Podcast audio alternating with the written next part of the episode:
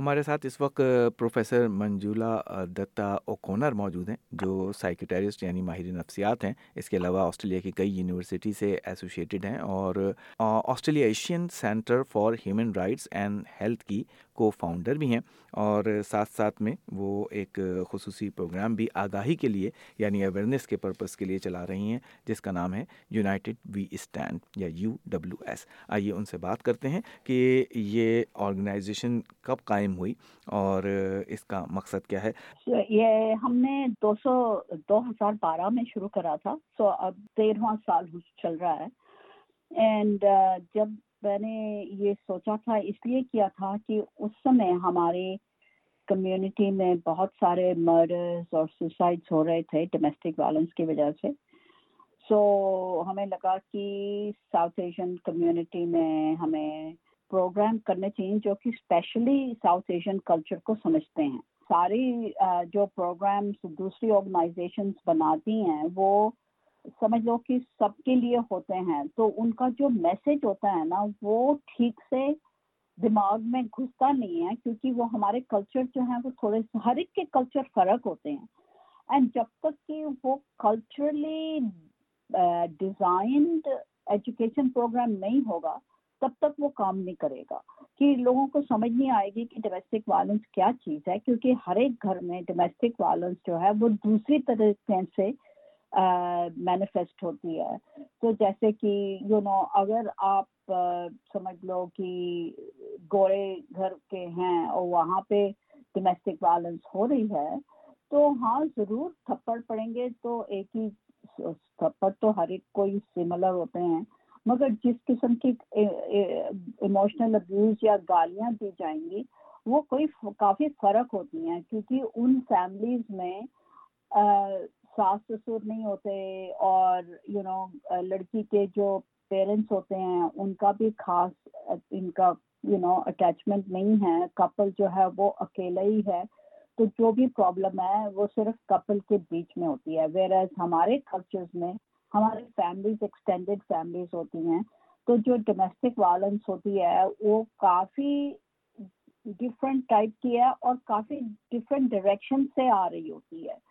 تو اس لیے ہم نے آسٹریلیشن سینٹر شروع کیا تھا۔ نے ایک اینٹی ڈاوری ابیوز کے بارے میں کیمپین چلائی تھی دو ہزار تیرہ میں ٹوینٹی تھرٹین میں۔ اس کو کچھ وکٹورین رائل کمیشن نے بھی کو کچھ شامل کیا ہے اپنے فیملی وائلنس لاؤ میں؟ تو ہم نے یہ دیکھا تھا کہ جو لڑکیاں شادی کر کے آتی ہیں ان ان سے ان کو پہلے تو کہا جاتا ہے کہ آپ نا شادی بڑی اچھی کر دینا بڑھیا سے بڑھیا شادی کر دو سکس اسٹار ہوٹل میں۔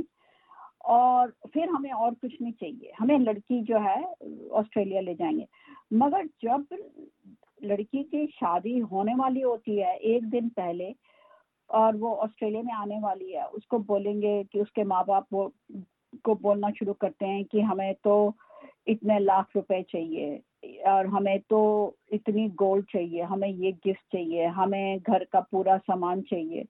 نہیں تو ہم شادی نہیں کریں گے۔ اب اس چکر میں کہ لڑکی کی اتنی بدنامی ہو جائے گی، اتنا بڑی شادی کی ارینجمنٹ ہو چکی ہے، تو لڑکی کے ماں باپ جو ہے وہ یو نو ان کو لگتا ہے کہ دے دو، دہیج دے دو۔ اور جب ایک بار تو دہیج دے دیا پھر لڑکی یہاں آتی ہے تو پھر دوبارہ سے اور بھی مانگے جا رہے ہیں ڈالرز کہ ہمیں گھر خریدنا ہے یا میرے کو تمہارا یو نو ٹورسٹ ویزا کو چینج پارٹنر ویزا اپلیکیشن لگانی ہے تو اس کے چودہ ہزار ڈالر چاہیے، وہ دے، منگوا دو۔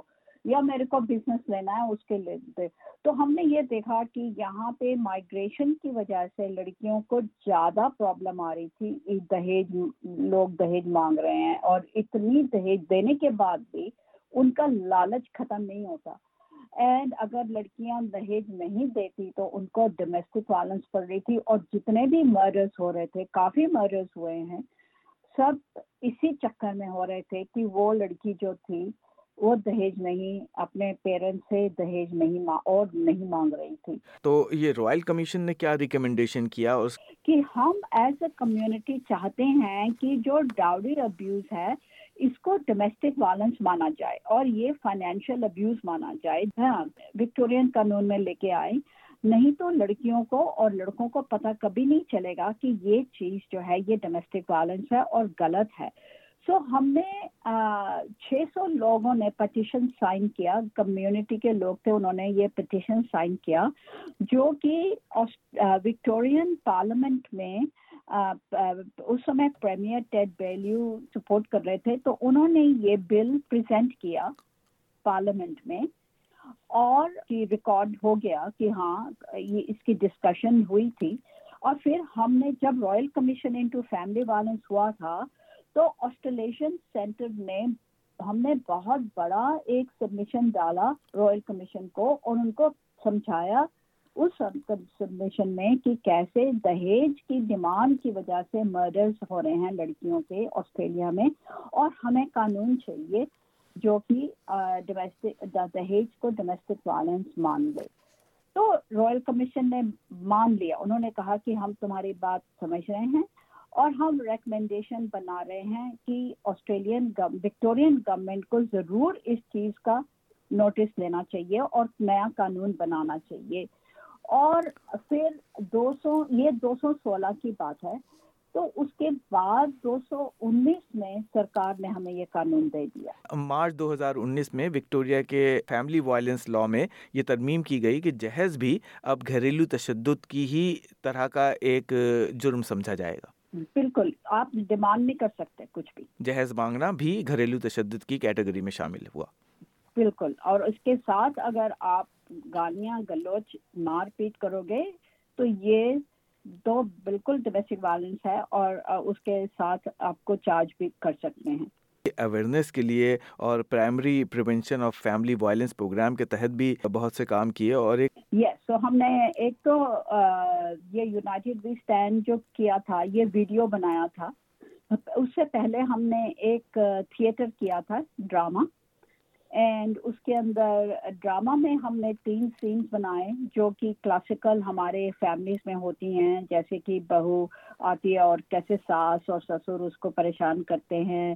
یا اس سے گھر کی نوکرانی کی طرح استعمال کر رہے ہیں، یا اس کا ہسبینڈ جو ہے، اس کو یو نو اپنی فیملی کو، اپنے ماں باپ کو اور اپنی بہنوں کو تو بہت اٹینشن دیتا ہے، پر لڑکی کو کوئی اٹینشن نہیں دیتا۔ اینڈ ایک انہیں دنوں میں ایک لڑکی کا مرڈر ہوا تھا تو وہ لڑکا اس میں جیل میں ہے۔ اینڈ پھر کمیونٹی کمیونٹی کو بولا کہ آپ بتاؤ کہ یہ کیوں ہو رہا ہے اور سولوشن کیا ہے۔ تو ہم نے وہ پورا ویڈیو بنایا۔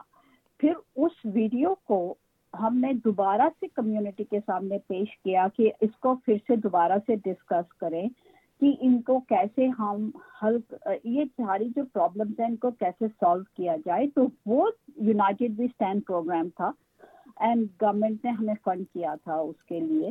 اینڈ دین اس کے بعد ہم نے اور بھی تھیٹر کیا ہے۔ اب بھی ہم پچھلے تین سالوں سے ایک اور تھیٹر پروگرام کر رہے تھے جس کا نام تھا اسنیک تھیٹر اینڈ ہم نے اس کو پورا فلم کیا ہے اور اب اس کی ہم ڈاکیومنٹری بنا رہے ہیں۔ کانٹیکٹ ڈیٹیل ایسی ہے یا ای میل ایڈریس ہے یا ویب ایڈریس ہے جہاں پہ لوگ اس بارے میں اور معلومات حاصل کرنا چاہیں تو وہاں جا سکتے ہیں۔ اگر وہ W W W dot A C H R H dot org O R G پہ جائیں تو وہاں پہ کانٹیکٹ کا ایک بٹن ہے۔